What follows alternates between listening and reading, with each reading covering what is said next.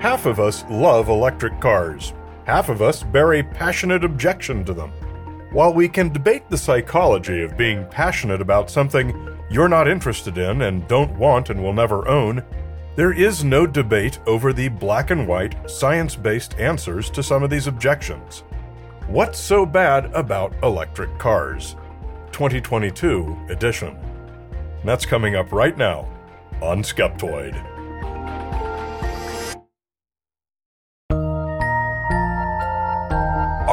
Ready to take your Skeptoid experience to the next level? Head on over to skeptoid.com slash go premium to become a proud member and unlock a world of exclusive benefits. Picture this ad free listening and extended versions of every new episode, diving deep into the mysteries and real truth without interruption. Take this opportunity to elevate your journey and join the Skeptoid community today. Skeptoid.com slash go premium.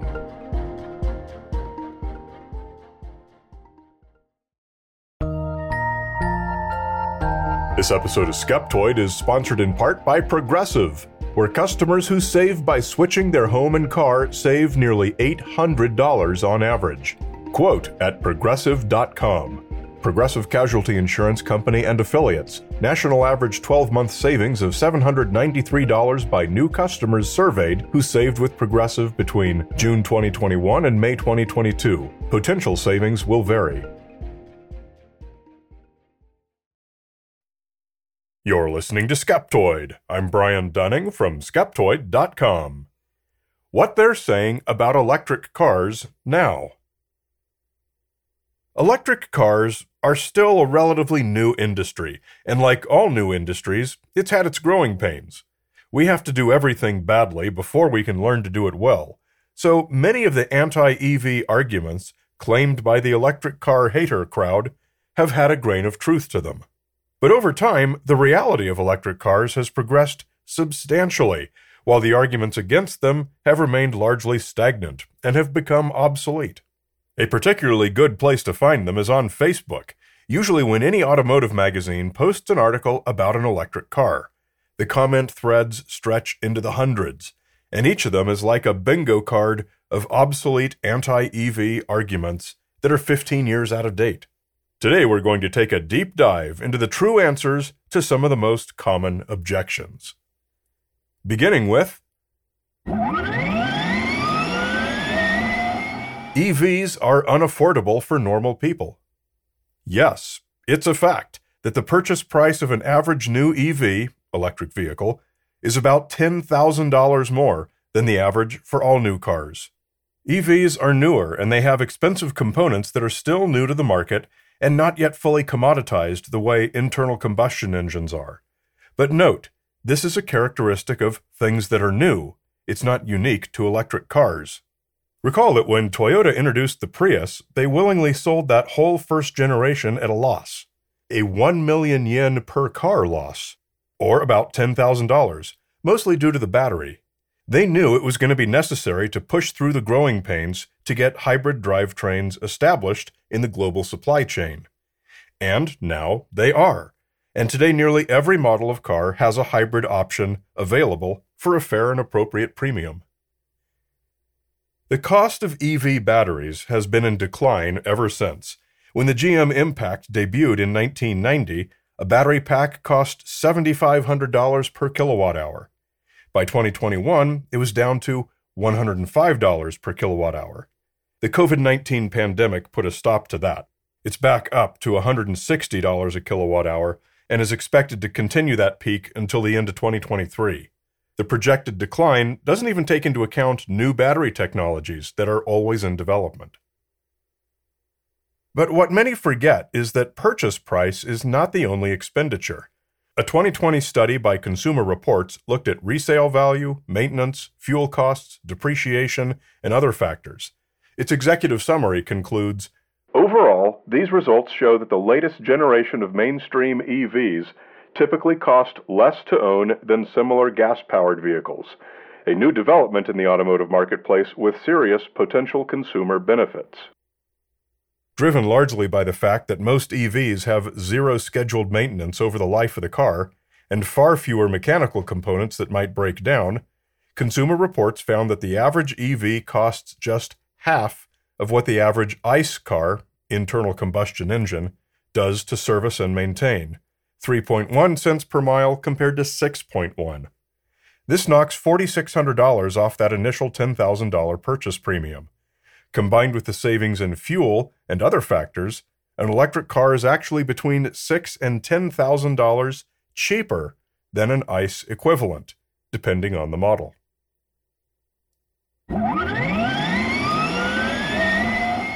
Charging stops take hours. You always hear really long charge times being cited. One common metric is how long it takes to charge up to 80% capacity. But that's not the way you charge in the real world. Although you fill a gas tank to full, EV owners typically charge only as much as needed to get to the next stop. And that's almost always much less than 80% of the battery. So real world charging stops are much shorter than people think.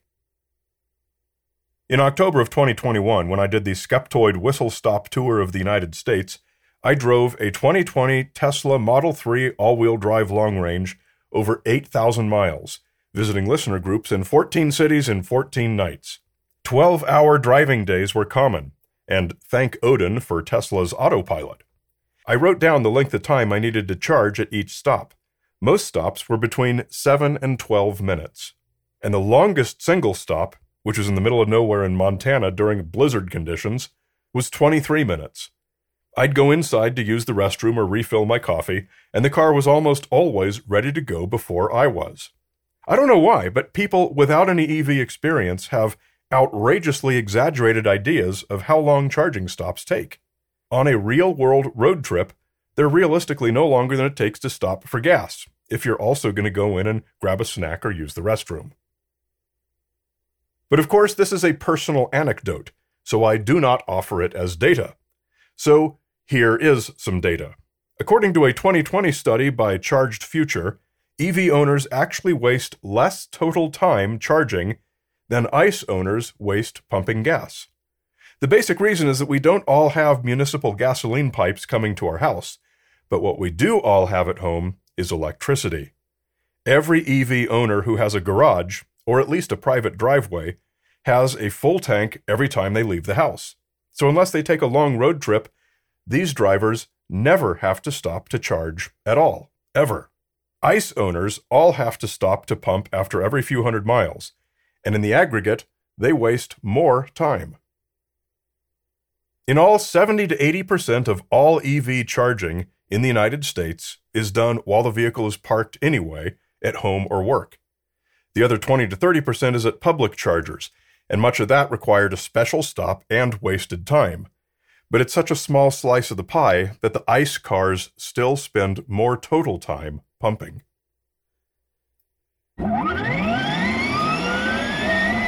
You're screwed if the battery dies.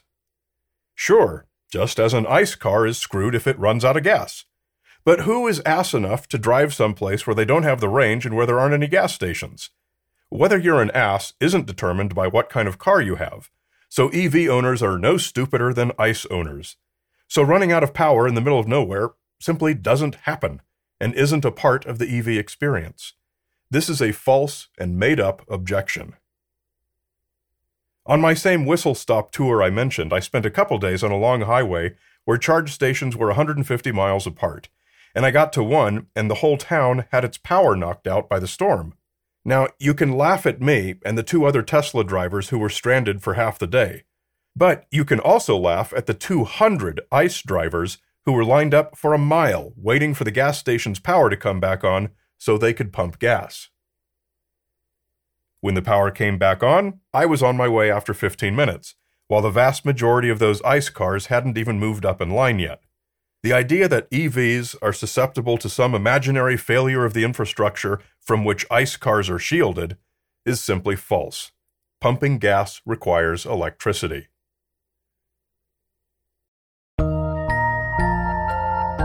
Head on over to skeptoid.com slash store and explore the Skeptoid store where curiosity meets cool.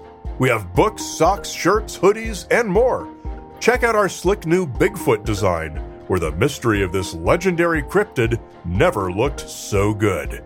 And while you're here, don't forget to grab a Skeptoid USB drive, your portal to all episodes and all our movies, now including the UFO movie They Don't Want You to See.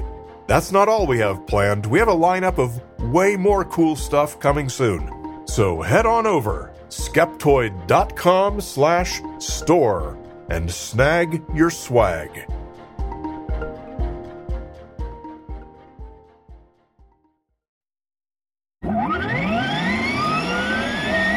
The battery has to be replaced every few years and costs $40,000. No, they don't. EV batteries last just as long as, and are far more reliable than, car engines. You're no more likely to need to replace an EV battery than you are your V8. And even if you did, federal law in the United States requires EV batteries to be warranted for 8 years or 100,000 miles, though California and some other states extend that to 10 years and 150,000 miles, prompting some EV manufacturers to do the same for all 50 states. The whole premise is also false. EVs don't turn out to be lemons any more or less often than ICE cars.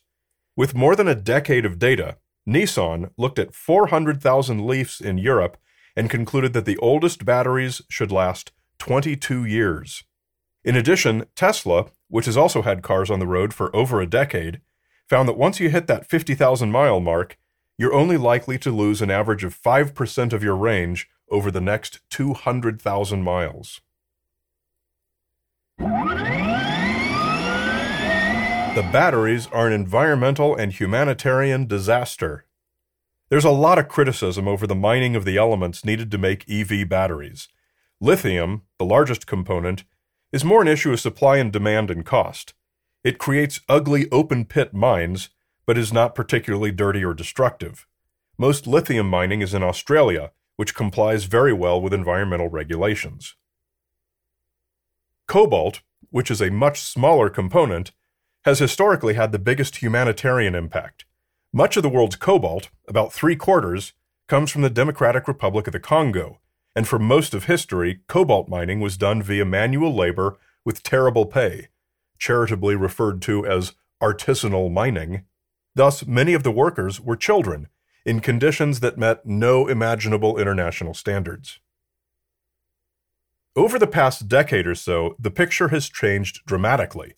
Demand has surged to the point where child laborers can no longer meet it. About half of Congolese cobalt mines are owned by well financed Chinese companies, and the vast majority of Congolese cobalt, about 80%, is now produced in mechanized open pit mines with heavy equipment and not a child laborer in sight. However, cobalt is still profitable even for small mines, and so about 20% of Congo's cobalt is produced by artisanal mines, doing things the old way. About 40,000 Congolese cobalt miners today are children, paid some $2 a day. Now, that's a massive improvement over 10 years ago, but it's still, obviously, a big problem. It illustrates why it's important to check in on this frequently, because it's such a fluid situation. Most purchasers of cobalt will not accept product if children were employed, and supply chain auditing companies have investigators on the ground throughout Congo reporting instances of child labor.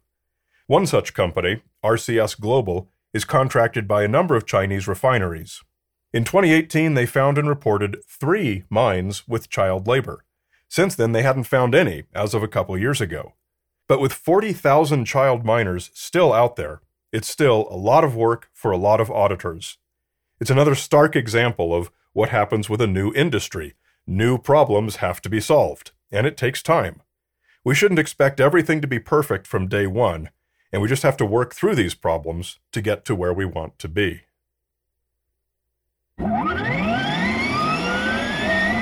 EVs pollute more than gasoline. To compare how much greenhouse gases are produced by EVs compared to ICE cars, you have to look at the entire product cycle. Everything from the mining, the emissions produced by the mining trucks, through the life of the vehicle, and the recycling of its components. There are countless threads you have to follow to make sure you're finding everything. Before the first Tesla hit the road, this objection was true. An electric car like the GM Impact, or the earliest hybrids like the first generation Prius, did indeed produce more greenhouse gases than conventional ICE cars. But that was because we were still accepting the fact that we had to do things badly in order to learn to do them well.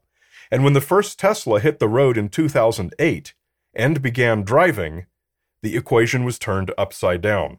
And ever since then, this has been a false objection. We did a complete Skeptoid episode on this in 2019 titled No Electric Cars Don't Pollute More, which you can refer to if you want all the details. The bottom line is that the life cycle of the average electric car generates half as much greenhouse gas as the average ICE car. Most of that difference comes from the power generation.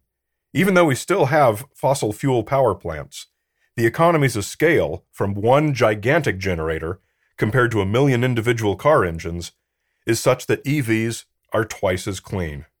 That episode is loaded with authoritative references and citations. There really aren't any sound objections left to electric cars in general. It's true that they're not for everyone. Anyone without the ability to charge at home is probably going to be happier with a dino burner. But like all the factors in these equations, even that one is rapidly moving in the right direction.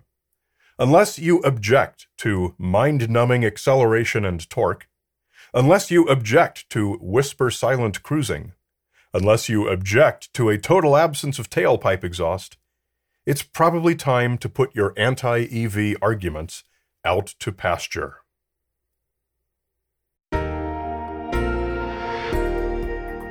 A great big Skeptoid shout out to premium supporters Chuck and Charles, who are probably driving to Kung Fu Clint Lovell, Arthwallapot, and Travis Beckstrand. Are you an educator? Have you seen our Teacher's Toolkit? It's a way to share all the best Skeptoid episodes with your classroom in a secure, organized, and controlled way. Come and check out our three-minute video explainer to see how it works at skeptoid.com slash teachers. You're listening to Skeptoid, a listener-supported program. I'm Brian Dunning from Skeptoid.com. Hi, this is Mark from Santa Fe, New Mexico. You know, when you consider that every single day we're exposed to such an avalanche of deliberate disinformation, conspiracy theories, false claims, hidden agendas, and outright lies, that it's no wonder that we can feel overwhelmed by it all. How can anyone know what to believe anymore? Well, by employing skepticism, critical thinking, and deliberate search for truth through science. That's how. Let Brian Dunning and Skeptoid be your guide in separating real facts from fiction. After enjoying episodes for a good many years, I finally decided to give back and become a premium member. Thank you, Brian, for performing a very valuable public service. Oh, yes, the episodes are also very well produced and very entertaining. There are so many great resources and tremendous library of past episodes you will have access to. I would highly recommend you consider becoming a premium member today.